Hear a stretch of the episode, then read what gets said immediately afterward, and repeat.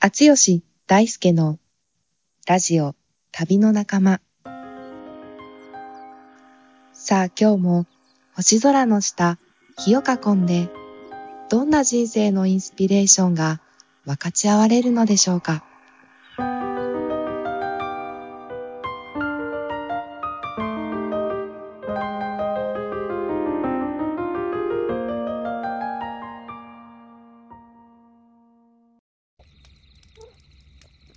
こんにちは、厚吉です。こんにちは、大輔です。旅の仲間第9回ですよ。 9回ですか着実に回を重ねております。リスナーの皆さんもなんと毎回ね、コンスタントに150人以上聞いてくださるすごいっすね方がいて、もう本当にね、ありがたいっていう、もう感謝しかないです、マジで。本当にありあがとりがとううごござざいいます。ます、本当に。本当にこの誰が聞いてるんだっていうようなね雑 談も150人のえ存在をうんうんうん。感じながら大きなね火をすごい囲む輪がすごいね150人にもなるというこのね、うんうん。はいじゃあ今日もお送りしましょうかよろしくお願いします。今の厚吉は第2子の厚弘くんはい。抱いて今いますねはい、ちょっと今、ひろくんを抱っこしながら、広く大輔の声をきひろくんも聞きながらおお送りできればと。 たまにね、泣いたりするかもしれない。大輔は、ああれですよね、あの、最近の、かなり重大な事故に、振っちゃいます、それ、今。ちょっとこれを聞かないことには と。あの前回、カマキリのい岩屋の話が大暴走しちゃったので、今日は本当に手短に、手短に。いや、あの、沖縄と、沖縄と東京、今、2拠点みたいな形で、もうこういうコロナの状況なので、今今、沖縄にずっといるんですけど、そうっす沖よね縄からの東京にちょっと仕事で行く飛行機うん。が、なんと、エンジン事故を起こしまして、は乗っい。てる最中上空にうん。左翼のエンジンが オレンジ色の火を吹きましたちょっと 信じられないですね。もうそんねなことあるんですね。凄まじい、まあ、ドーンみたいな信じられないっすねあの爆発音とその余波の衝撃音でもうずっとうんき機体が揺れててうあんのうんうん音音でガガガガガガガガガみたいなはいはいでエンジン片方潰れてるからそれでもう気流に煽られてでもうグワングワンなりながら揺れもなんか普通の気流の揺れとはもう比較にならないくらいの、うんうんまはあ、揺れの中ですね、もう CA さんも機長さんも声が震えていて、いはいで機内の中の人たちも、 まあ、結構あの半分パニック的なうんうんうん感じになってましたね。うんうんもうその中、あのガチで死を覚悟しまし た、私。いそれちょっともう本当大大事件ですよねそれねや、そう本当に大事件よ。ああれのにペならルなーいとか、よねネイティブアメリカンの儀式とかで、あの疑似的な臨死体験で死ぬ思いしたのは何度もあるんですけど、今回のはガチで、あ、俺、ここで死ぬ運命だったんだなっていうふうに、一度本当に死を覚悟しました。うんうんその後無事に着陸できてってことなんですよねいや、そうなんですよね。まあ、その後はもう本当に JAL の皆さん、あの、かなり不安の中、うん頑張ってオペレーションしてくれて、機長の人もなんかね、すごそうな、あの、コックピットの運転テクニックで、へもえうすごいなんか旋回みたいなことないながら、へえ煙を上げながら飛行機、どうにか不時着みたいな。だからめちゃめちゃ怖かったね、マジで。ちょっともうやばすぎてリアクションを取ればいいかもちょっとわかんないぐらいの困るよねちょっと 困る本よ当にやばいやつですねこれはね本当にやばいやつだったね。まあなんか一言だけ触れると、あの、長くならないように。あの、もうね、死にたくないってずっと最初本当に思って震えて心臓バクバクだったんだけど、もんう途中その死を一回受け入れた時に、うんもう覚悟した時にさ、もうん。う、なんか普通死ぬってなったら、あれしたらよかった、うんこれしたらよかったみたいな、後悔するって思うじゃん。はいはい。 1ミリもそんなこと浮かばなくて、えもうむしろね、ー。うん地上に、まあ、残す大切な人たちの顔がぶわー浮かんできてた。え親とか、パートナーとか。ー。うんそう。でもその人たちのことがひたすらこう去来してくるみたいな。うんうん。あ本当に死を覚悟した時に何してきたかとか、はいはい何を成したとかマジ一切そういうの回想しないんだなと思ってマジか。もうこれはねなんかねすごい体験だね、そ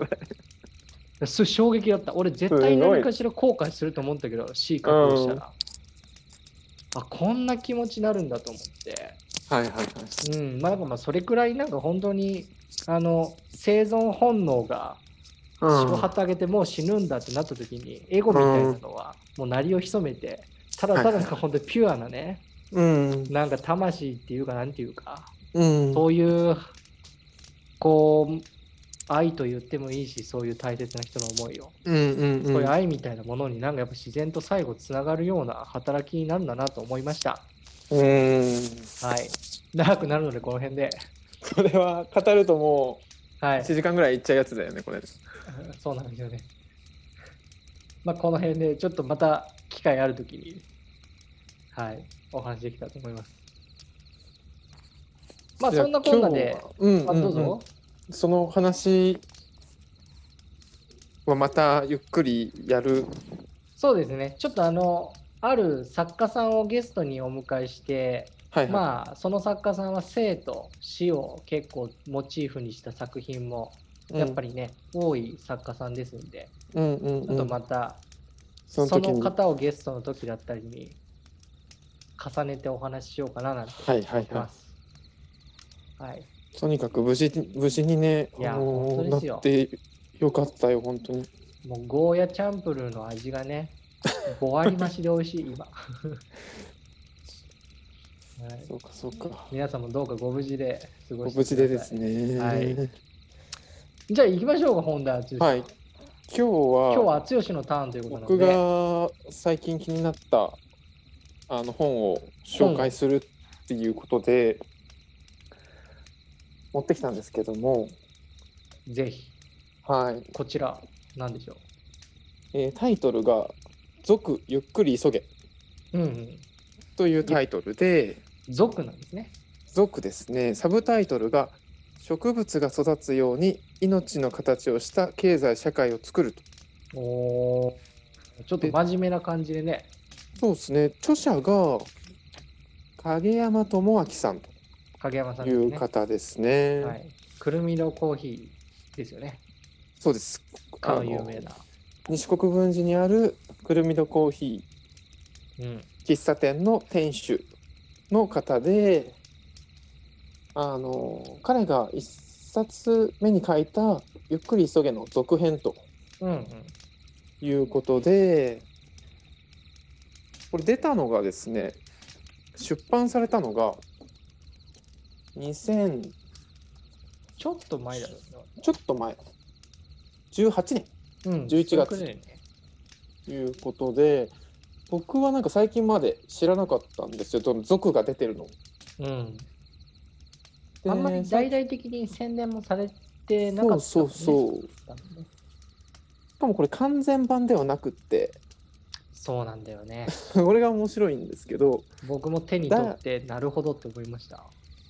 第1章から第7章まであるんだけど6章と7章は目次だけあの、うんて記されていて第6章までの査読版という形で影山さん出されててうん。今この査読バージョンがみんなに行き渡ってその意見とかあの感想とかももとにこの最後の章たちも書き上げていくっていうすごい面白いよねこういう作りう方。ん、だから、あえて完成度は、まあわかんない。6割、7割程度で世に出しているうんうっていう、んうんなんかもう半開きなね。そうそうそうそうそうそう。おうちの縁側みたい な。なんかそういうスタイルは面白いよね。面白いよね。で、うん、出版してるのがくるみど出版っていうこちらもねくるみどコーヒー影山さんたちがやってる出版社でそうだよね。出されているとういうことで、これ読んでみたんですよ大輔さん僕。はいはい。僕も2年前に読みましたね、出た当時。はいはいはいはい。そしたらなんか影山さんってあのくるみどコーヒーの店主としてあの有名というか、まあ、知ってるじゃないですか。うん。でもなんかもはやカフェの店主というかもう思想家だなみたいな感じいでや、そうだよね。 なんか考えてることがすげえなんかこスケールがうん。なんかどんどん大きくなってるというかいや、深いよね、あのうん読んでてすごい本当に。ワクワクしたんですけどなんかこの本の中ではこれからのねなんか社会がどうなっていくかどうしていきたいかみたいな影山さんの思いとか思想がたくさん綴られてて、あのカフェの店主以外にもねあの国分寺をベースに地域通貨とかいろんな活動を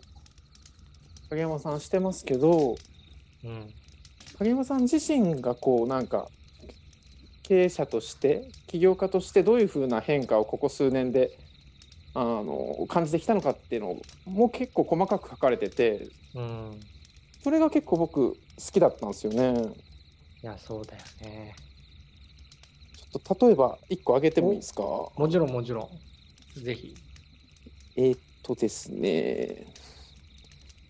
あここいいなっていうのがうん。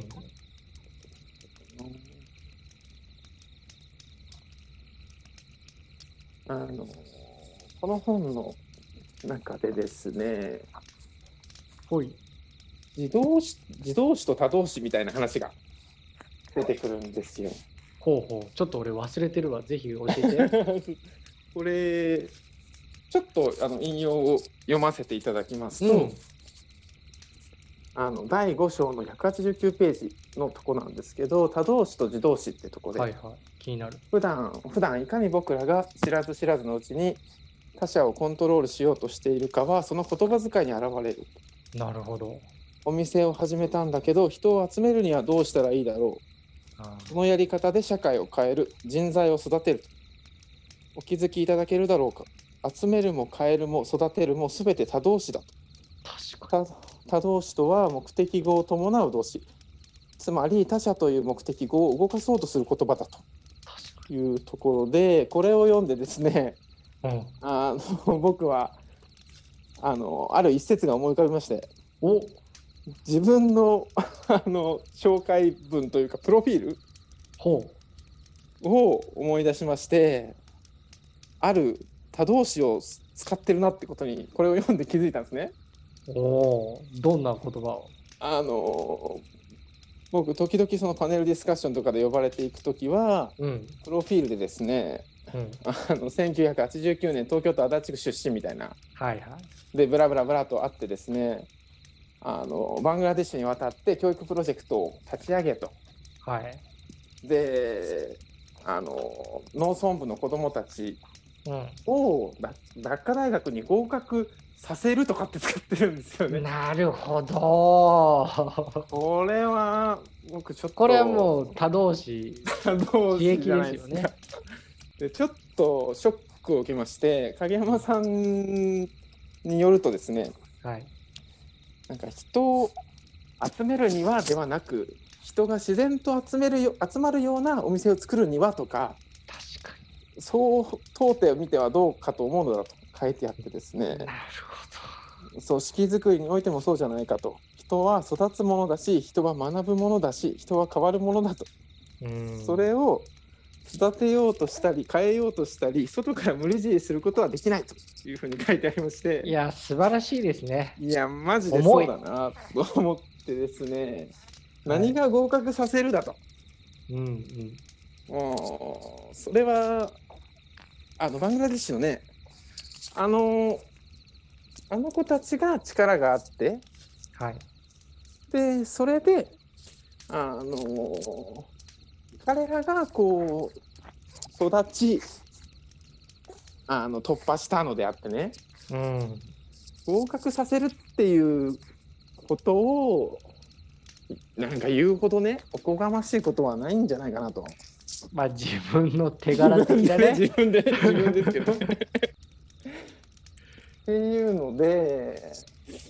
なんかこのプロフィール恥ずかしいなみたいな感じのですねなるほど。最近のだ出した新しい本のプロフィールもこれだよみたいな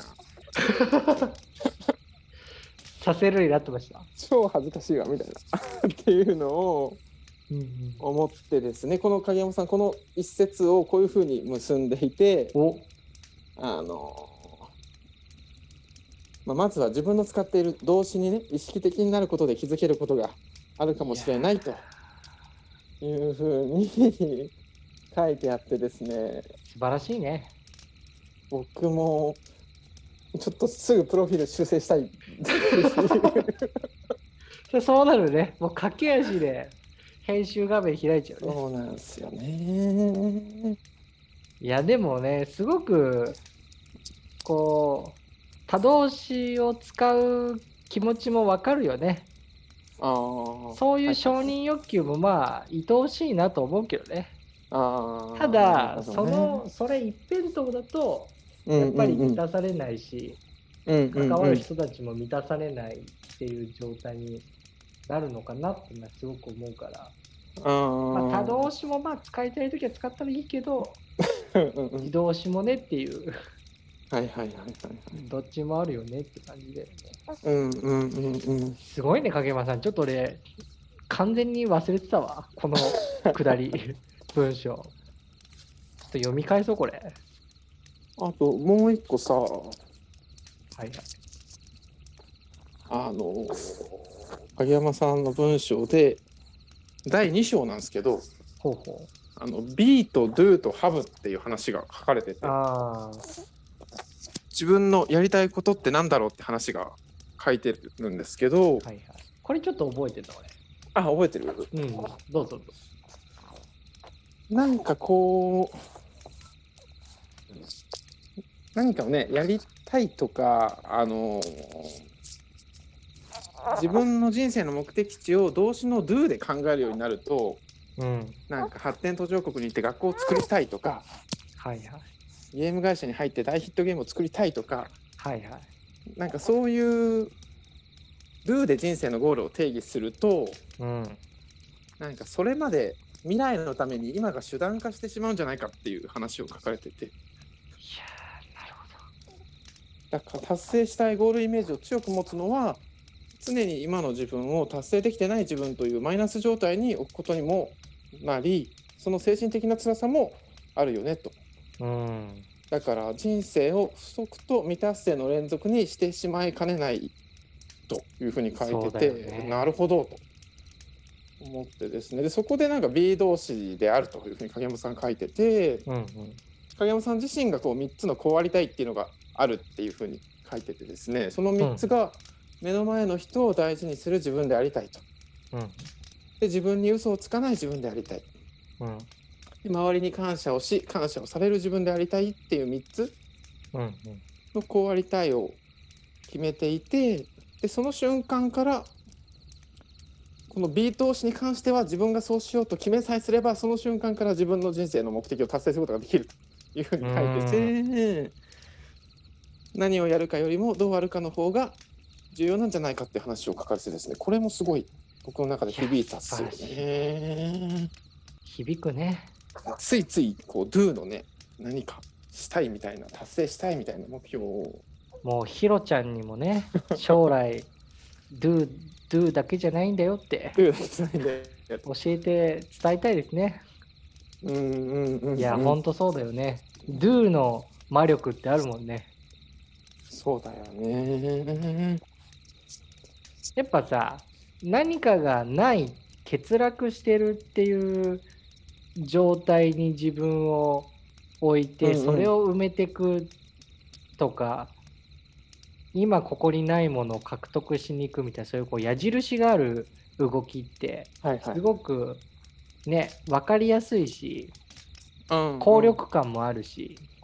はいはマい。シに慣れてる感じはするんだけど、うんうん。でもやっぱり今自分がなんだろう例えば私には価値が十分じゃないって思ってて価値を高めようっていう運動って価値がないってところが始まってるから結局はやっぱりまだ価値がないんじゃないかってこうないから始まったことにはないで終わるっていうゴールデンルールがあると思っててなるほど。で逆にこれがあるとか今の影山さんのねリードうんのようなそういう自分の扱い方があればうんうんうんうん。それはあやっぱり自分にはこれがあるんだっていう体験に返ってくるっていうのがあーなんか働きであるんじゃないかなって思ってて、うんうんうん。本当にその通りですよねって思いました。はいはいはいはい、なんか僕今あの育休中じゃないですか。うんうんで育児と家族の時間今多い分いろいろなんか30代何していこうかなみたいなの結構考えるんですよね。うんでなんかこうなんですかね同世代も皆さん頑張ってるじゃないですか。うんでそういうのを見るとなんかこう活躍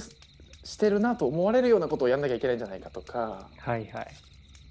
なんかそう何かやらなきゃやらなきゃみたいなムードにとらわれることもあるん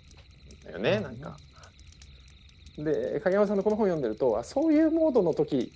になんか考えつくこととかを多分やってもうん多分そんなに楽しい感じにならないんだろうなっていうのを影山さんのやつを読んでると思ってうんなんかそういうやらなきゃとかねなんかそういうところが起点になっちゃうと多分こう楽しく長続きするみたいなにはならないんじゃないかなみたいなのも読んでてあの思ったんだよね。そうだよね。うんうんうんなんかそのやらなきゃとかこれが私にはないからそのないものをあるっていう状態に変えようみたいな運動ってすごく能力伸ばすし、はいはい。ね、効力感あるしでそれはなんかそのいわゆる成長みたいなものはもちろん推し進めるとは思うんだけど、うんまうあ、んサステナブルじゃないよね。あーやっぱねそうだよねなんかそういうサステナブルじゃないじゃないか人間そういう状態だとっていう話がうんうん結構組織の話とか社会の話に通じると思っててそういう展開にも確かなってるよね、本はね。うんうんうんそうだねそうだねね。いや、俺なんか影山さん、あの、アリス・ウォーターみたいな感じになるんじゃないかなって思ってるってほういうか、ほうほうもはやアリス・ウォーターだと思ってんだよね、もうね、日本の。あの、アリス・ウォーターってさ、うんあの、そういうサステナブルなオーガニックなうんうんうんあのレストランをオークランドっていうねアメリカの西海岸であそうなんだやってるおばあちゃうんうんんはいはいはいはいなんだけどまあうんうん店はそのまあもちろんスタートしたその1店舗ではいはいではいはいすごく地域にまさに密着したうんうんくるみのコーヒーみたいな感じでやってるんだけどへえもうその思想思想の震源地みたいな感じなわけようんうんうんもうそのアリス・ウォーターさんだけじゃないんだけどもちろんムーブメンうトんを起こしたうのんうんただやっぱりこう一つの重要なメッカみたいになっててはいはいはい小さくとも深い場所になってるんだよねその彼女がいる場所がうんなんかそういう感じで影山さんは今もうすでにそういう域になってると思って、はいはいはい確かに確かに